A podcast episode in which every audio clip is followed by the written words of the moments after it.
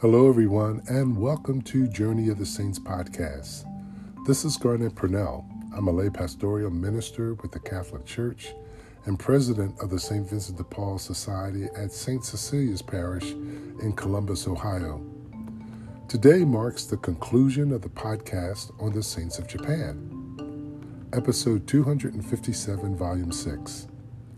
The Saints of Japan in the Catholic Church were martyrs they all share the same feast day of February 6.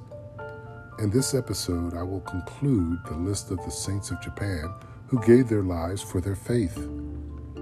St. Paul Abara was a convert to Catholicism. He was a Dominican tertiary who was beheaded at Nagasaki. St. Paul Miki was born in Taono-Komuda, Japan. He was educated at the Jesuit College and joined the order in 1850. He was known for being an eloquent preacher.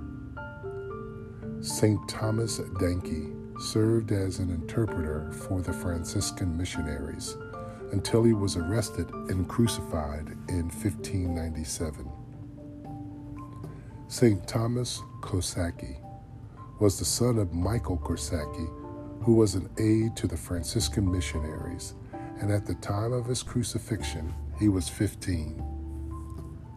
St. Vincent Quam was a native of Korea who was brought to Japan as a prisoner of war. He subsequently converted to Catholicism and studied at the Jesuit seminary and worked there for three decades as a catechist in both Japan and China. He was burned alive at Nagasaki. For more information about the Saints of Japan, visit catholic.org backslash saints or read Encyclopedia of the Saints by Matthew and Margaret Bunson. To hear past episodes, check them out at anchor.fm backslash garnett dash Purnell or on other podcast platforms. And if you like this podcast, encourage others to listen.